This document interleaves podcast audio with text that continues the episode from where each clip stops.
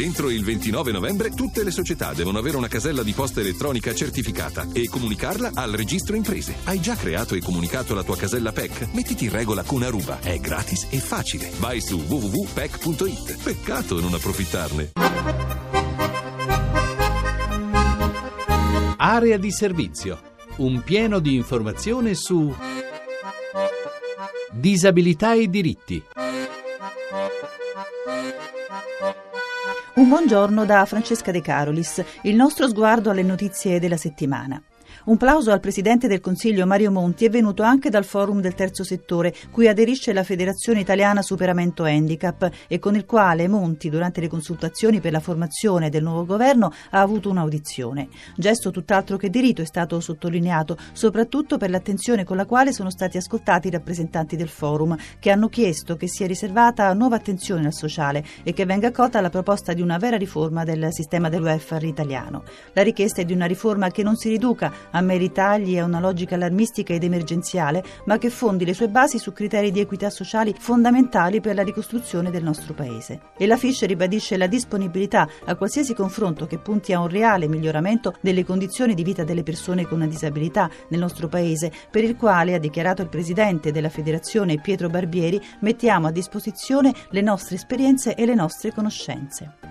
L'USB Scuola, l'Unione Sindacale di Base di Calabria, ha presentato un esposto alla Procura della Repubblica di Catanzaro per lesione del diritto allo studio per gli studenti disabili. Da mesi vengono denunciati i disagi che devono sopportare gli studenti disabili della provincia di Catanzaro e del liceo Tommaso Campanella di Lamezia in particolare, con ben 20 alunni rimasti senza assistenza. E intanto il TAR della Sardegna ribadisce la netta condanna ai tagli nel sostegno per gli alunni disabili più gravi, accogliendo il ricorso di 15 famiglie e condannando il Ministero della Pubblica Istruzione a risarcire 1000 euro per ogni mese di mancato sostegno. E sono in arrivo altre 30 sentenze che potrebbero seguire la stessa linea tracciata dai giudici di queste. Che fine faranno le persone con disabilità che non hanno più una famiglia e che vivono nelle case famiglia gestite dal Comune di Roma?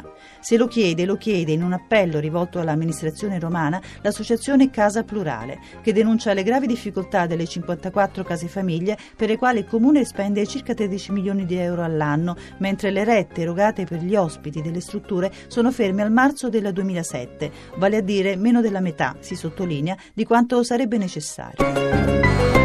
Il 21 marzo è stato riconosciuto dall'ONU Giornata Mondiale della Sindrome Down, proprio questa data perché il 21 è il numero della coppia cromosomica che caratterizza la sindrome Down e marzo è il terzo mese dell'anno, come terzo è il cromosoma in più all'interno della coppia. 27 gli stati firmatari della risoluzione ONU, salutata come un riconoscimento di grande importanza e un passo avanti per la tutela dei diritti delle persone con sindrome Down in tutto il mondo, soprattutto in paesi in via di sviluppo dove ancora molto difficili sono le condizioni di vita e gravi i pregiudizi di cui le persone con sindrome Down sono vittime. Si è svolto ieri a Roma un importante convegno su federalismo e disabilità, voluto dall'ANFAS, l'Associazione delle famiglie di persone con disabilità intellettive o relazionali, ribadite le evidenti disparità di trattamento, soprattutto in materia di politiche sociali fra le regioni italiane, già pesantemente colpite dall'azzeramento del fondo per la non autosufficienza e dalla progressiva riduzione di quello per le politiche sociali e un invito al Teatro Goldoni di Mestre, dove si sta svolgendo la terza edizione del Festival dei Matti, incontri e invenzioni dentro la follia,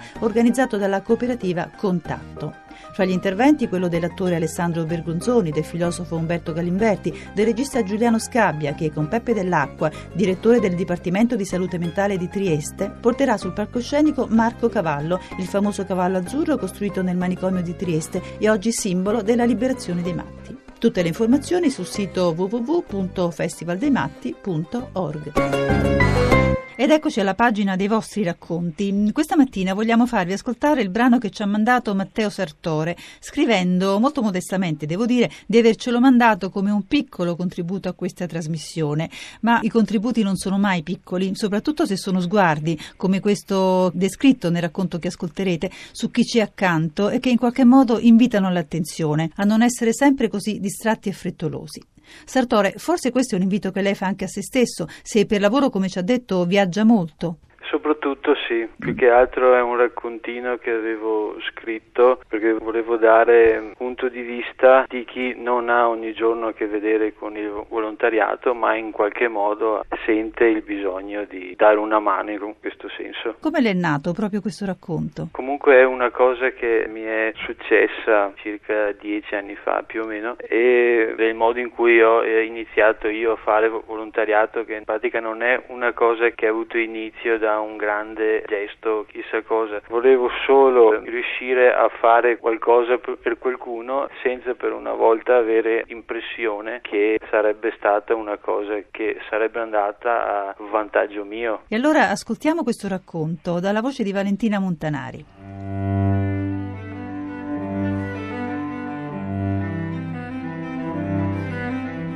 Non ti sono mai piaciuti i ristoranti affollati?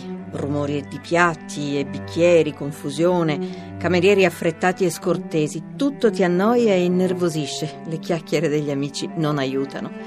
Così inizi a guardarti intorno. Al tavolo vicino al tuo c'è una famiglia felice, padre e madre giovani, due gemelle che avranno sì e no sette anni e un altro bambino un po' più grande con una strana maglietta blu, sembra un pigiama ha una sedia diversa dalle altre, grande, nera e con le ruote. Non è composto. La testa è reclinata come se ascoltasse qualcosa che sente solo lui. Non guarda in giro, è come se non avesse niente da vedere. A te sembra che gli occhi non esprimano nulla, che siano vuoti. La madre si alza e gli allaccia un tovagliolo al collo, preparandosi ad imboccarlo. Il gesto sembra abituale, come versare dell'acqua. Gli occhi del bambino prendono vita e si fissano in quelli della madre.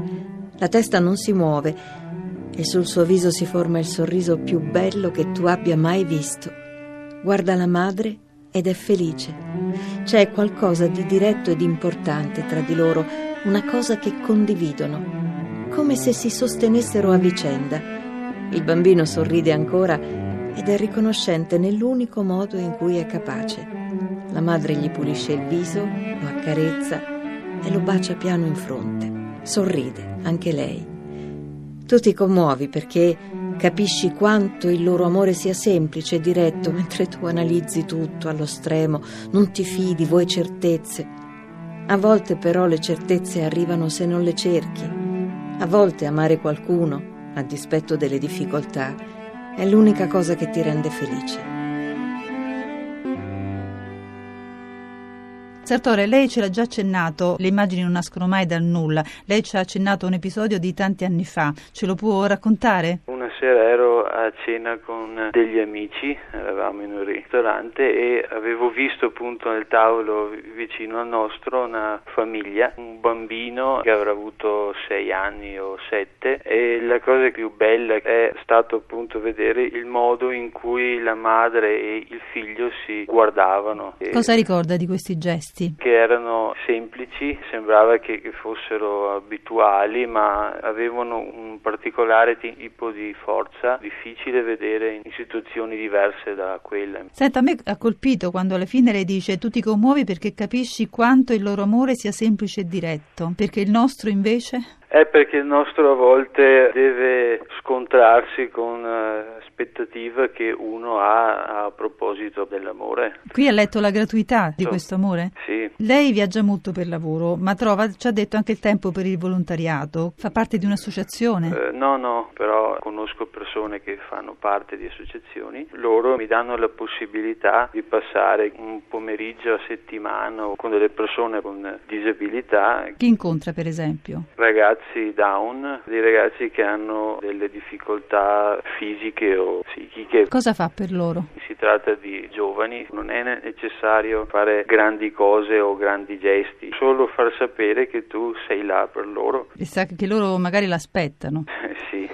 Eh, Sartore, per tornare al racconto, eh, lei conclude dicendo: A volte amare qualcuno è l'unica cosa che rende felici. Quando lo ha capito? Quando appunto ho iniziato io ad avere questo tipo di rapporto con le persone, mi ricordo una delle eh, primissime volte in cui ho conosciuto sto giovane, avrà avuto 16 anni, e la cosa che mi ha stupito è il desiderio che aveva di uh, stare vicino a me senza che io avessi fatto anche lui aveva visto trovato un amico che era venuto lì per lui, sono passato inizialmente da essere il suo volontario di fiducia, tra virgolette se vogliamo, a essere un, un amico. Dopo un, un, po' di tempo ti sembra pure un po' strano dire che vai a fare del volontariato, tu vai semplicemente a passare un po' di tempo con un amico. E questo rende felici entrambi. Eh, sì, questo sì.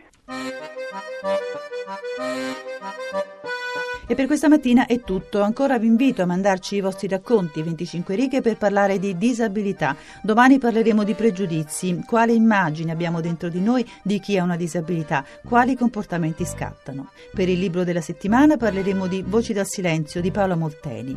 Appuntamento dunque a domani alle 10.10, sempre su Radio 1. Per contattarci potete chiamare lo 06 331 72 168 o scrivere all'indirizzo email area di servizio chiocciolarai.it. Buona giornata a tutti.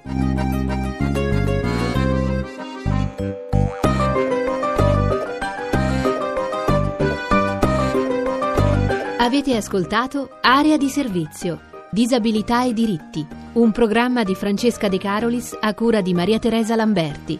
Regia di Alex Messina.